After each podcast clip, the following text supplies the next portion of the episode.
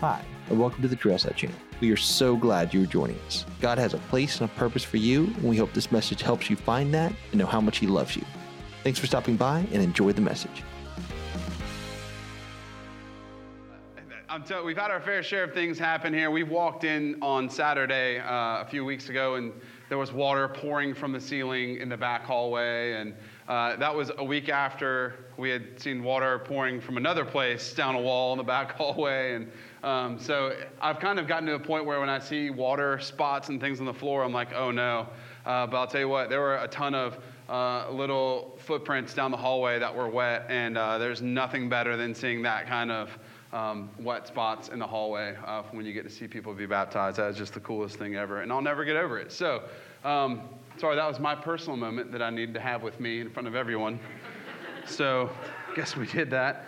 Uh, hey, before we dive in, I want to tell you really quick. We're very excited because um, we, I guess, now are announcing uh, we're going on a marriage retreat um, in February, which is going to be really incredible. I want you to go ahead and start putting some money away for it. There's more details coming in the next few weeks, but here's what I can promise you it's not going to be like your typical marriage retreat. Um, it, it is for married couples. So, sorry, kids, you can't come. Obviously, that'd also be really weird to watch your parents kiss, but um, there we are. All right, somebody's with me. Uh, but we're to go and celebrate uh, without a lot of super intense classes. We're just to go and spend a weekend um, and worship Jesus together and have a really great time. And I got, I just got news for you. The place we're going, I'm not ready to announce yet, but if for nothing else, you should go because you will never be able to stay at a place this nice for this cheap ever again. Um, but it's going to be really incredible. We're going to go for a whole weekend and caravan back here for church on Sunday. It's going to be awesome, and that's all I'm going to say about it right now. But it's going to be the end of February, so get ready. More details coming on that. Um, so I'm going to start with a joke today. Is that cool? You guys good with that? All right, good. Uh, you know, Halloween was this weekend. If you lived in my neighborhood, it was last night for some reason. I don't know why. Um, I guess kids can't stay up late enough to go Halloween trick or treating when the sun goes down at 7:30. But uh, I thought maybe this would be a, a, good opportunity to throw a little fun Halloween joke at you. So here's what it is: photographer goes into a haunted castle, right? He's hanging out. He wants to get a picture of a ghost on Halloween because that's when you do that kind of thing. Um, and so he turns out he finds a ghost. He encounters him and the problem is his, he's really nice. He's like Casper, just a really kind ghost. He's really friendly. And he doesn't have to catch him coming through a shadow. He just says, Hey, I'll be happy to pose for you. So the photographer's pumped, excited. He's like, gets him ready, gets all the lighting just right, and snaps a photo. Guy goes home and he's excited. He's like, Man, I'm going to get famous. People are not going to believe I have a real picture of a real ghost. I'll never have to work a day in my life again. And he puts it on his computer and he finds out the photos are too dark and, and it's nearly blank. And the moral, the biblical moral of this story is that sometimes the spirit is willing, but the flesh, flesh is weak. So there it is. There you go. there you go. Yeah. That's more for Nathan Wilkie because I know he'd enjoy that so much. Yeah, it's good. It's good, right? Spirit is willing, but the flesh is weak. I'm so sorry I did that. But, man, hey, I'm, but I'm so excited getting off of that. I'm so excited to share this next season with you guys. Today we start our brand new series called Eight Days. And if you can believe it, this series is going to end on the Sunday before Christmas. Not because it's a super long series, but because, y'all, Christmas is almost here. I don't know if you noticed, but November is yesterday. Two days ago, actually. Um, is that bananas to anyone else?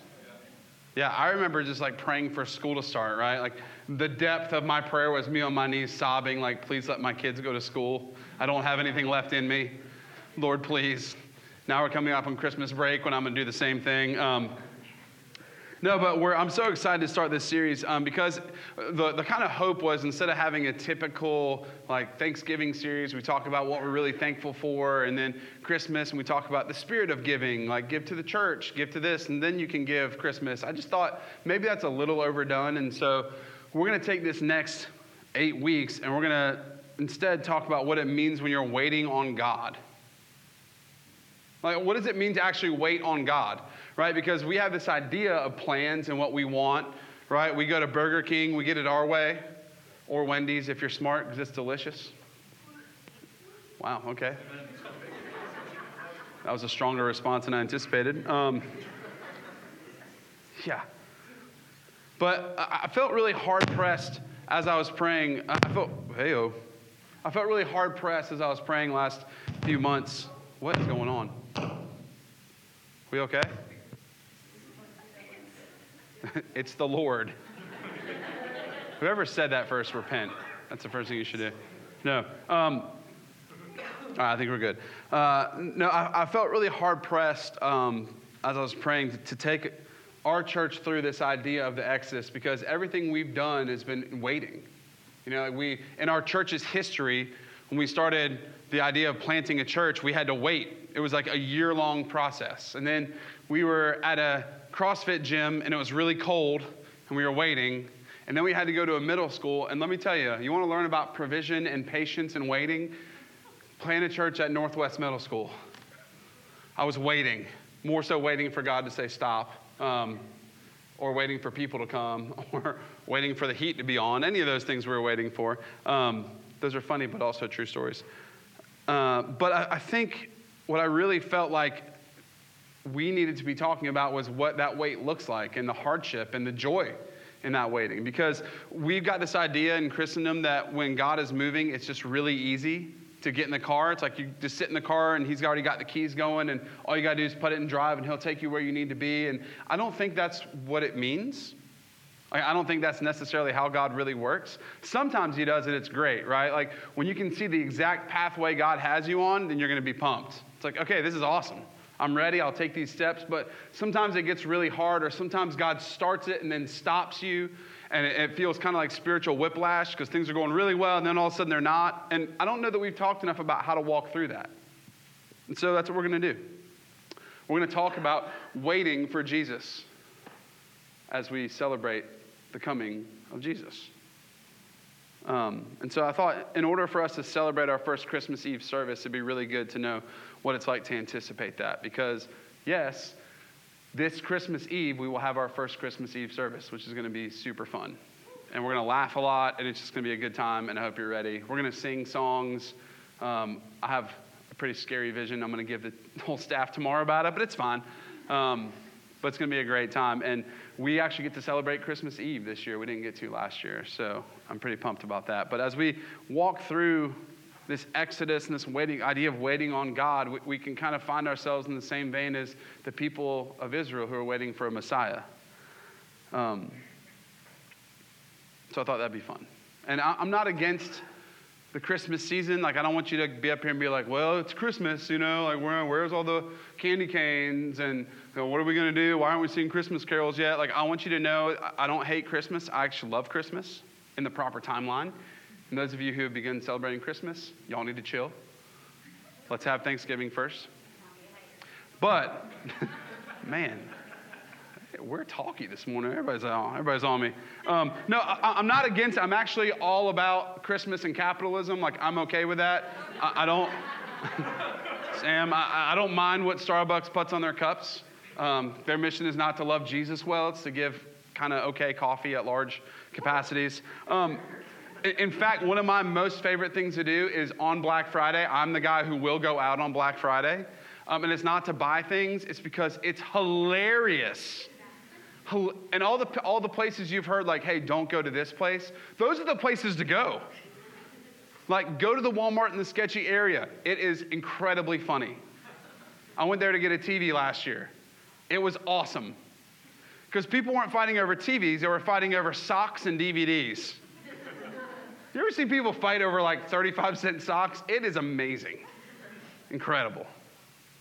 But I, I, love that. I love going out and like seeing the plan come to fruition. You have that one mom who's a little more hardcore than the other moms that are hanging out with her, but they know that she's going to get the job done, right?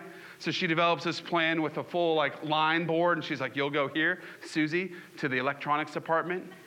Bobby, you're going to go to the sports section. We need new fishing poles." I love seeing that mentality come. My very first day working in the retail business was at Best Buy on Lawrence Road. Anybody remember those days? Anybody out there? Me? Okay, good. Um, so it used to be on Lawrence Road. Thank you. My very first day at Best Buy, I had one day of training and I was a cashier on Black Friday. Yep. Yep. And this is like 1998, so internet I, didn't it existed, but not in the way it does now. Y'all, we had a line. We, we opened up at I think 5 a.m. and we had a line at midnight. I had to get there at 2:30, and sat at a receipt or a, a register for two and a half hours. And I want to tell you, I cried and laughed. I felt like I was at a tragedy on Broadway with all my emotions doing this. It was the funniest thing ever. I'll, I'll never forget. There was a guy who uh, tried to hide a desktop computer in his cart under candy, just full thing of candy, and thought like, I'm not going to scan all that candy. And then was amazed when I actually went in and found the computer, and he was like, oh, I don't know how that got there. I'm like, bro, you put it there and tried to steal it. That's how we got there. Um, no, I, I, love, I just love all of that that exists. So um, I'm a big fan of that. But uh, what's interesting is, um, is you also see kind of the worst in people in those moments as well.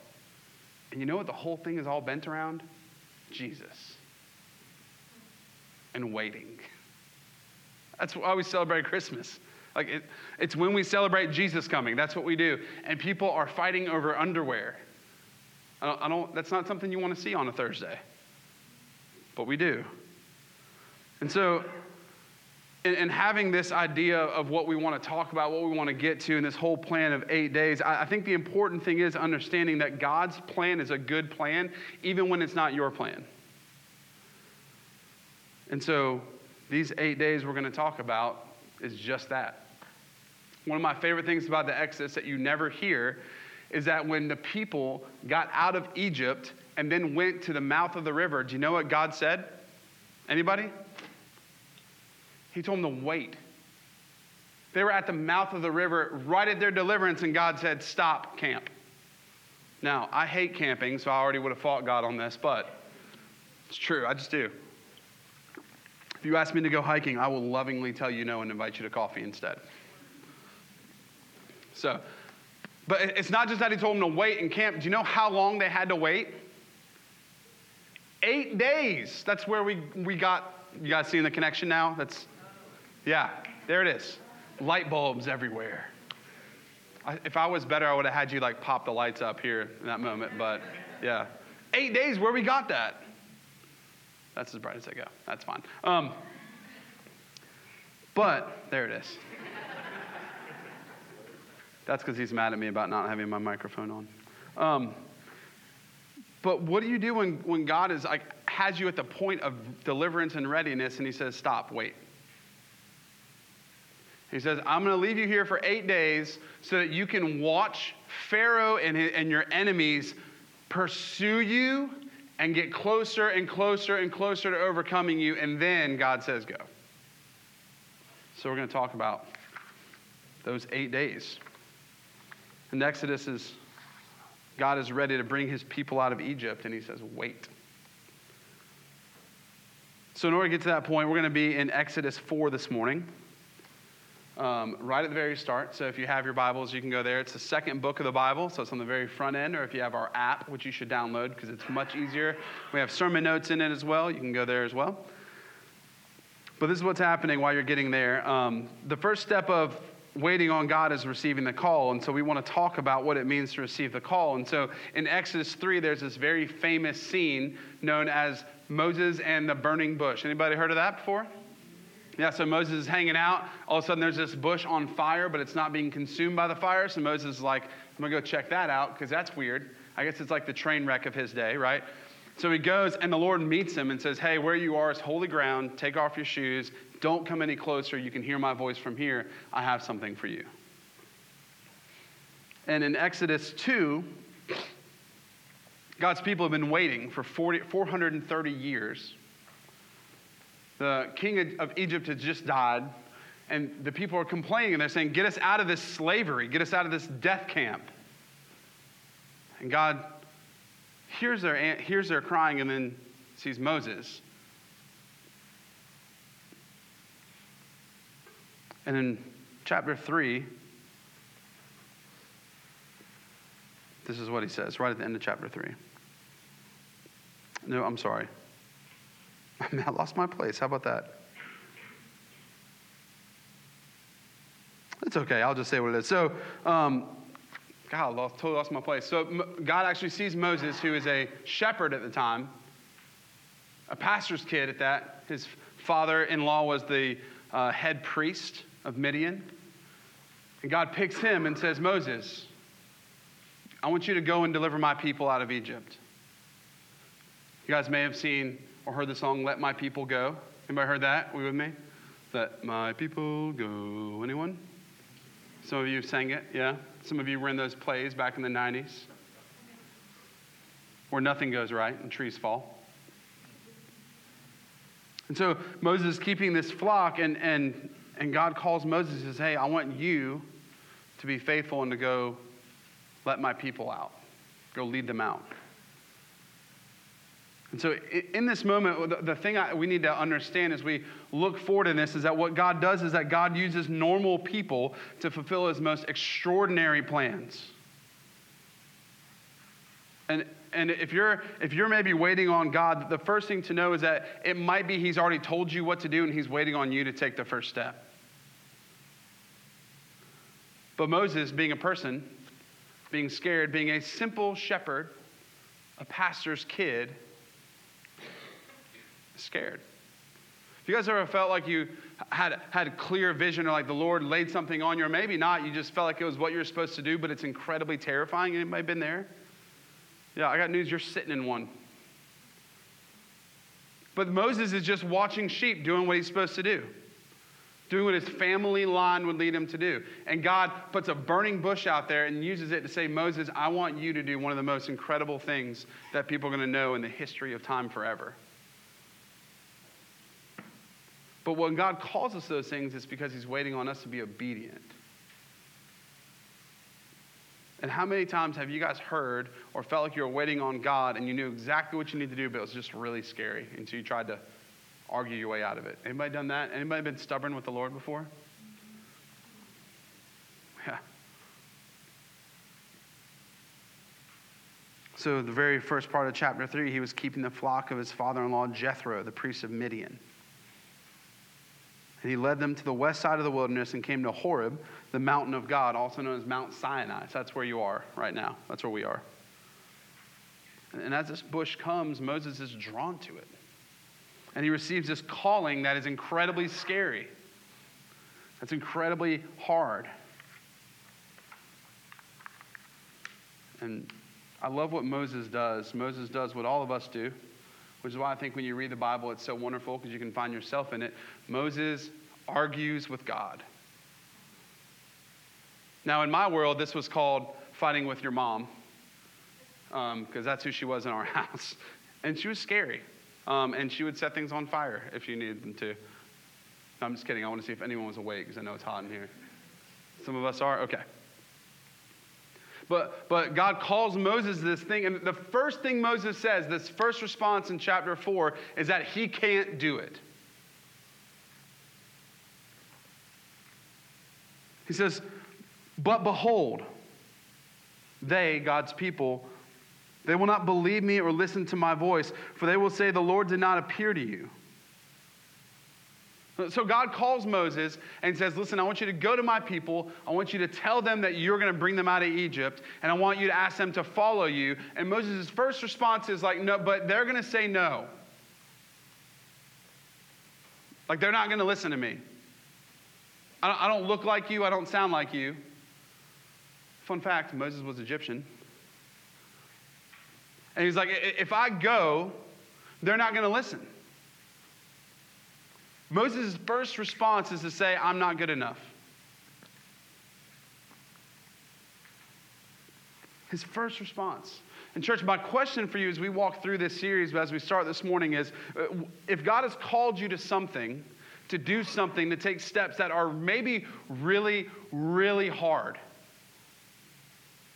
why is it that our first response is the same of like, listen, they, they won't believe me? Uh, what is God calling you to that you're actually disqualifying yourself for and saying, no, people won't follow me? I'm too young.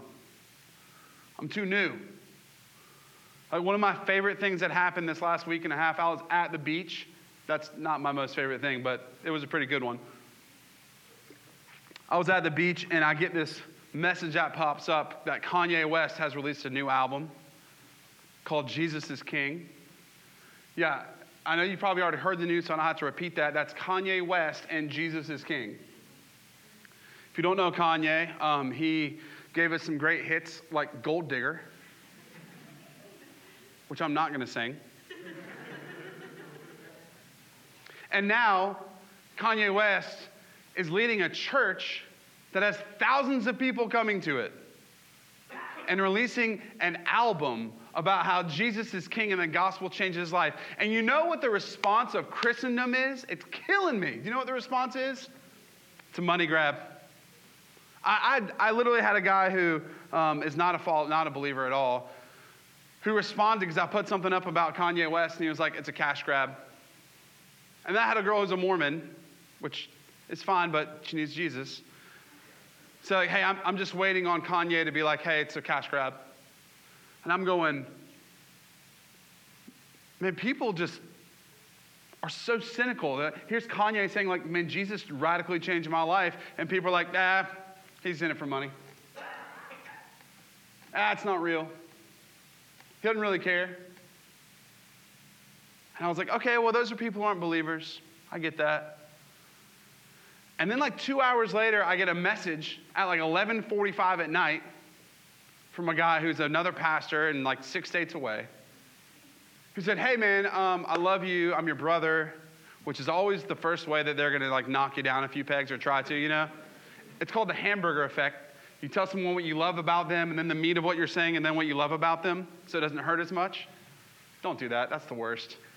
And I know what you're doing, so you can't fool me hey man, I love you and I'm your brother. And I'm like, great, because you haven't called or emailed or written me a message in three and a half years, but it's fine. Things have changed a little bit. Because I, I, just think it's really dangerous.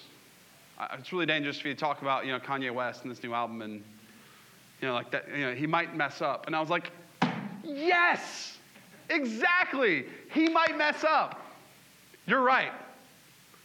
And I wrote back to him and I was, I was a little cranky. Um, and I wrote back to him and I was like, yep, I got news. I hope you don't mess up anytime soon. And that was it. And then I put on my wall, I hope Jesus doesn't define me the way he does Kanye or condemn me, I think. I was like, that's exactly it. Because this guy who was a rapper who met Jesus has actually sat and said, like, hey, listen, I don't care what you think of me. Um, Jesus is king and the gospel is real and it changed my life. And our first reaction is to be angry toward him and to condemn him when you know what the reaction of the angels in heaven is? They're singing songs. They might be singing Jesus King. I don't know. Who knows? If I get up there like, you're my Chick fil A, number one in lemonade, I'm okay with that. I've got news for you. But, but here's what Kanye Kanye West is showing us that we're doing a bad job of, not disqualifying himself. And yet we find Moses saying, What if they don't listen to me? They might. They might not. But man, but Jesus is still king. And so, church, as, as we walk through this idea of calling, I'm going to push you to struggle really hard over the next few weeks with what God's calling you to. Because this is great, but it's not good enough. God has so much more in store for this place. And I'm going to push you. So get ready. But there are four things that I want you to remember as, as we consistently, purposefully walk through these ideas. And the first thing is this is that your calling is not I'm sorry, so your calling is created and given by God, not by other people. Exodus 3, we talked about this in verse 10. It says, Come and I will send you, God speaking, I will send you to Pharaoh that you may bring my people, the children of Israel, out of Egypt. But Moses said to God, Who am I that I should go to Pharaoh? Hmm. And I love this in chapter 3 and verse 13. I know I said 4, but we're going to get there. Then Moses said to God, If I come to the people of Israel and say to them, The God of your fathers has sent me to you, and they ask me, What is his name? What shall I say to them? Remember, it's God that calls you, it's God that forms your call, not people. This is what God says. God said to Moses, I am who I am. And he said, Say this to the people of Israel I am has sent me to you. This is so cool. This is what God actually says. If you go back in the Hebrew, it's Yahweh. They didn't use vowels and they wouldn't even say the name of the Lord. And so God literally says that this is who He is. He says, I am who I am, who will be with you. So Moses says, Hey, when I go and tell these people about the calling you gave me, and they say you're not real, what am I supposed to say? And God says, Remind them that I am exactly who I always have been, and that I have not failed on my promise to them to deliver them, and you're who I sent. That's literally what happens in the, the context of, of the Hebrew. That's what he says. He says, I'm the God of the promise, and his promise is not to fail people. And it's this reminder that God is, is self existent. He doesn't depend on anything or on us. It's that He is the creator, the sustainer. He is immutable. He is unchanging. His plan for you and for I and for Israel in this moment is that He is going to deliver on the promise because He is exactly who He says He is. And He is the person who gave Moses the call to bring the people to freedom. You guys follow that huge train there? Because your calling is created and given by God. And if anyone ever looks at you and says, hey, I have a calling for you, you need to run the other way. Because that's manipulation. But God puts calls into us. He gives us purpose and things that identify us, that change us. And He says, when people ask you about your call, your response is, God is who He is, and He's called me to this. That's why you do what you do. If anything you're doing right now is not because God called you to it, stop. Because when it's hard, when it's not easy, when people look at you and when they throw disdain your way, when they don't support you, when they lie to your face, you're going to have nothing to fall on except for what you think people wanted you to do, unless you are doing what God has called you to do. Because when God has called you to do it, it doesn't matter. And so when people say, Who do you think you are? Who sent you? God tells Moses, Tell them, I am who I am, sent me. Second is this, and moving into Exodus 4. God reminds him of what he's supposed to do and says, Moses answered, But behold, they will not believe me or listen to my voice, for they will say, The Lord did not appear to you. And the Lord said to him, What is that in your hand? I love that. Isn't that so good, man? Jesus does this in the Gospels all the time, too. People ask him direct questions. Like, hey, who's the greatest? He's like, look at this little kid over here. It's so frustrating. I just want a straight answer. Moses like, listen, I'm going to go, and they're going to say, hey, you don't speak to God. There's no way God showed up to you, right? Disqualify him as a person. He's like, what am I supposed to do? And God goes, what are you holding?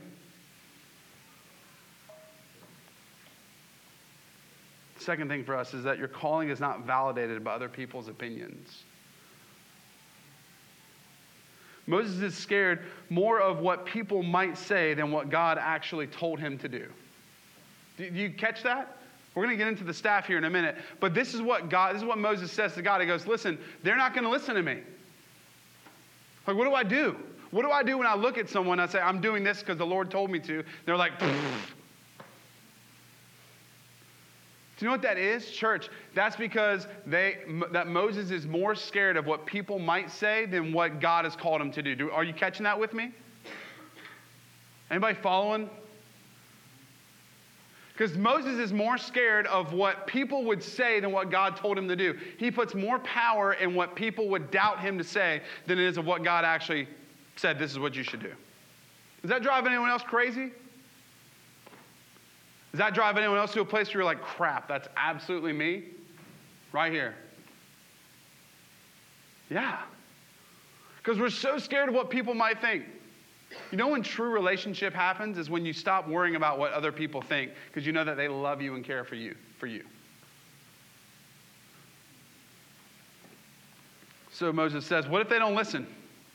They're not they're going to look at me and they're going to say there's no way God doesn't speak to you. Do you know what that is? Let's, let's blow a mind here. That, that's racism. That's what, that's what happens here. Racism happens here. Because Moses didn't look like Israel, y'all. Put an Egyptian up next to a Jew. Moses literally looks at them and says, Hey, they're going to look at me and know I don't look like a Jew. I don't look like God's people. And they're going, There's no way God cares enough about you to speak to you. That's what happens. Racism happens. Is that crazy to anybody?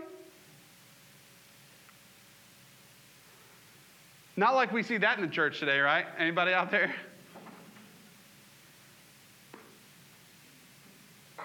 I got a good friend here this morning who surprised me. It's an African American pastor named Tim Pender. Tim, say hey everybody. Hey, everybody. You ever experienced racism in the church, Tim? Never. Never, right? That's what Moses is scared of here, guys. Moses says, they're going to look at that guy and know he doesn't look like me and say, there's no way God can speak to him. He doesn't look like and sound like we do.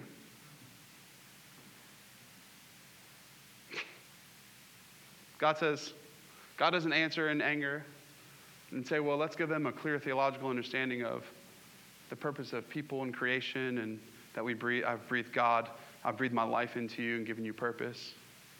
He says, what's that in your hand? He's going to use what Moses already has to fulfill his purpose.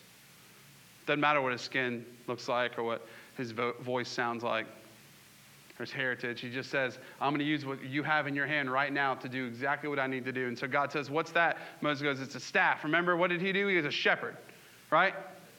It's a shepherd. Moses says, Throw it on the ground. Or God says, Throw it on the ground. Moses throws it on the ground. What happens? Turns into a snake. And the most level headed thing I've ever read in any part of Scripture Moses runs. Moses, I got you, dog. I'm with you. I understand. 100%. I'm, I'm in Moses' playbook right now. I'm gone. We had snakes last week for well, that sounded weird if it's your first time. Um, we had an animal rescue come and hang out in our kids' ministry last week, and there was a snake. We didn't have snakes here, all right? Let's be clear. Golly, I don't know what I'm doing. It's been great leading you guys. I'm out. Um, yeah. Moses runs the other way, and God says, Hey, look, go grab it by the tail and watch what happens. Now, outside of God's leadership and purpose, grabbing a snake by a tail is a bad idea. You know what that does? It tells the snake where you are. You know what happens? It bites you you die. I don't care. Maybe it's not venomous. In my mind, you die anyway. So. but God says, grab it by the tail and see what happens. Boom, turns into a staff. he says, oh, here's another one. Um, put your hand in your coat. Pull it out. Bam, bright white. Put it back in your coat. Bam, normal again. And, and, he actually does another one too, but we don't have time. So, but here, here's what happens is that when God calls you to something, he validates what your calling is, not other people. And he gives you the tools that you need to accomplish your calling. That's all you need to know. And sometimes it can be a staff in your hand. Sometimes it can be your hand. But you know what God does? He does two things. He shows Moses, he says, Look, my call is good enough that you can follow it. And he also confirms it in him, like, hey, you don't have to be good enough. Your purpose and called so I can use you. So know that I'm walking with you and watching out for you, which is why he shows him the staff in the hand. Because, guys, God will not ever call you into something and leave you. He won't. You want to learn about provision? Plant a church, right? um, no, you want to learn about provision? Come to a point where you can't depend on you anymore, and God has to show him show up for you because He says He will. See, we've told ourselves that it can't, it's all what's out there. It might just not be the staff in your hand that you need to get through your day. We decided it's everything that they have instead. the third point is this your calling is not defined by your personal gifting or limited by your shortcoming. Verse 10. So, after all this, after God shows him three times, I know, I'm sorry, Megan, I'm going long. That was a joke. I said, I'm going to go for 20 minutes. And she said, Yeah, right. Yeah, I was wrong. So after all this, Moses said to the Lord, My Lord, I'm not eloquent. Either in the past, I love this, either in the past or since we began speaking. Moses like, hey, um, yeah, okay, I get it, the signs, whatever. I, am not eloquent. Um, I wasn't then, and that hasn't changed since, you know, we first started talking at this bush. Like, hey, God, uh, nothing shifted in 20 seconds. Guys, man, this is why I love this story of Moses because how many times have you been trying to do what it is God called you to? You do it one time, you're like, well, it didn't work. You know what that's akin to? That's akin to you being like, I'm gonna go on a diet, have a salad at Outback, step on the scale, be like, nothing changed. I'm done with dieting. I shall die fat, happy, and with terrible cholesterol. It's the same thing. Guys, it is the same thing. Moses literally says, I'm not eloquent. And I wasn't before I met you. And in the 20 seconds we've been talking, I'm not either. Nothing shifted. He's totally impatient that God is doing something within him to bring change into the world, to this incredible plan he has for his people, this promise that his people have had for 430 years. Moses is like, yeah, I get that, the staff, the, the Nile going to blood, like the hand and the, but I don't speak real well. I'm like, Moses, come to TR. You get along with everybody else here. Just kidding, guys. It was a joke. Jeez Louise. Say, well, I'm never coming back to that church. I don't talk good neither. That's okay. Another joke. He says, I'm not eloquent either in past or since you've spoken to your servant, and I'm slow of speech and of tongue. See, we do a good job when God says to do something of disqualifying ourselves and saying, that's not my gifting. I love the Enneagram, big fan. Helped me a lot. Come on up. Helped me a lot. But that's not a response for you or a reason for you to be like, well, I'm a two, so I just hate people. I had the one, I one hates people, yeah, but I'm a two, yeah. Or like my wife who's a nine, well, I'm a nine, so, you know, I, Worst case scenario is just how I think all the time. Uh, it's not an excuse. But that's what we do here. That's what, that's what Moses says. He's like, listen, I'm limited. I don't speak real well. I'm a simple shepherd. And then watch God's response.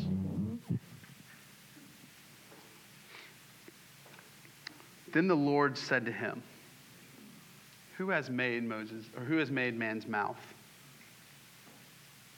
Who makes him mute or deaf or seeing or blind? Is it not I, the Lord? Now, therefore, go, and I will be with your mouth, and I will teach you what you shall speak. See, Moses has a call, he has a purpose. God has shown and confirmed he's with him. And he says, but also, you know, like I don't, I don't speak really well. I'm slow. I'm not eloquent.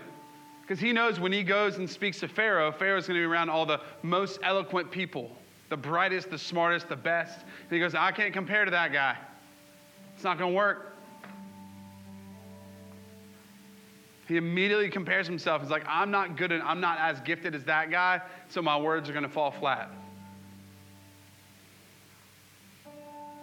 And God's response, again, is you're thinking too small.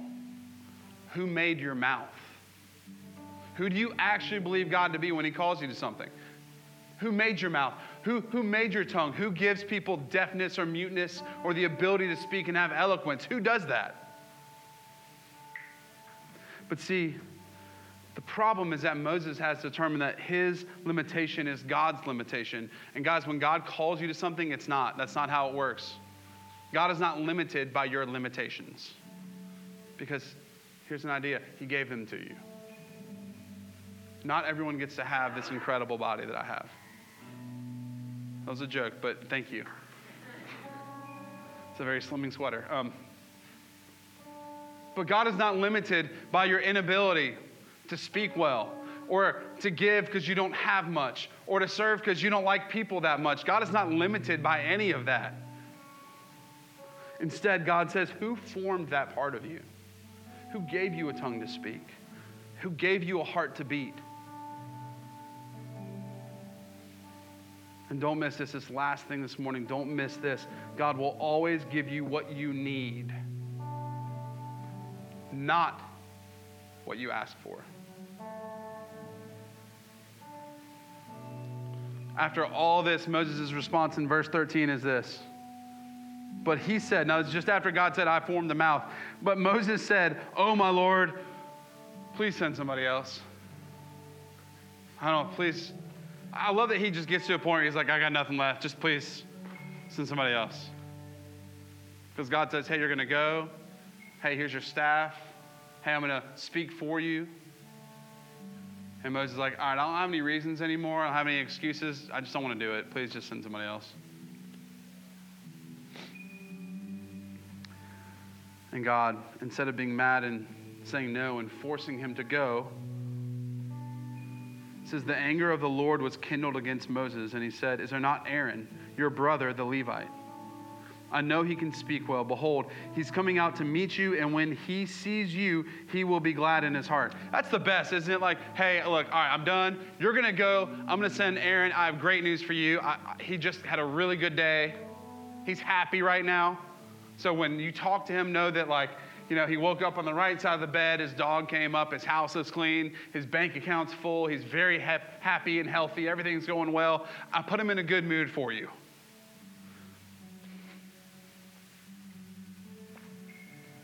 He'll be glad in his heart, and you shall speak to him and put words in his mouth, and I will be with your mouth and with his mouth, and I will teach you both what to do.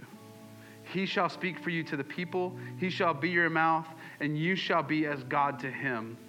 And take in your hand this staff from which you will do all the signs. See, church, when you are in a time of waiting, when you are waiting on God's calling, maybe it's just that you need to stop giving excuses and telling God you're not good enough and trust that He's called you. He will equip you, He will be with you, and He will give you all you need to accomplish His will. And your whole goal, all you need to do is shut your mouth and say yes and be obedient.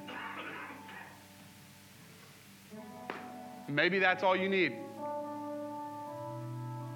But, church, as long as we allow our calling to be this egocentric, make me famous, give me all that I need, I want to be comfortable, have health and wealth and prosperity and gold, as long as that is your goal, then you are eliminating your own calling, and God is waiting on you to be quiet, shut up, and be obedient. There's eight days, and this is only one. But, church, you can't take step two if you don't take step one. So, my question to you as we close, as we get ready to celebrate Lord's Supper, is this What is God calling you to? And what have you instead been telling yourself so that you don't have to be obedient? I can't answer that for you, but you have already answered it in your own heart because you know what you're not doing that God has called you to do. So, my question is what are you not doing that God is calling you to? And will you please stop bringing excuses and trust that God is going to call you? He's given you a call, that He's going to give you all you need and meet you. He is going to form your words and walk with you, and He will give you everything you need, not what you want, but what you need. And that He will still do His will. Let me pray as we transition to the Lord's Supper this morning. Jesus, thank you.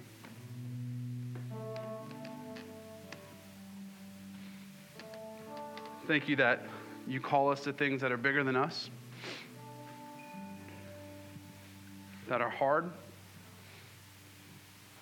but that you remain faithful in. And Father, I, I, my prayer this morning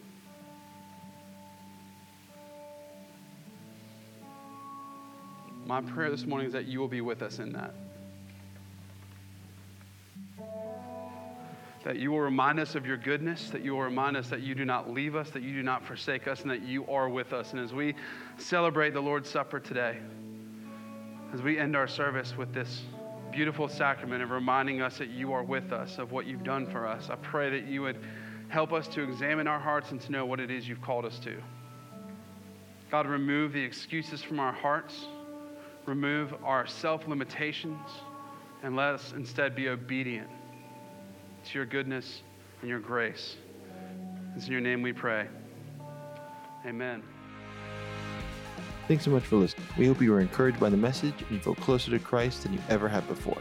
If you'd like to learn more about our ministry, visit us in person, or help support our mission as we seek to love Jesus, serve others, and live unified, check us out online at trailside.church, or you can find us on Facebook, Instagram, and Twitter.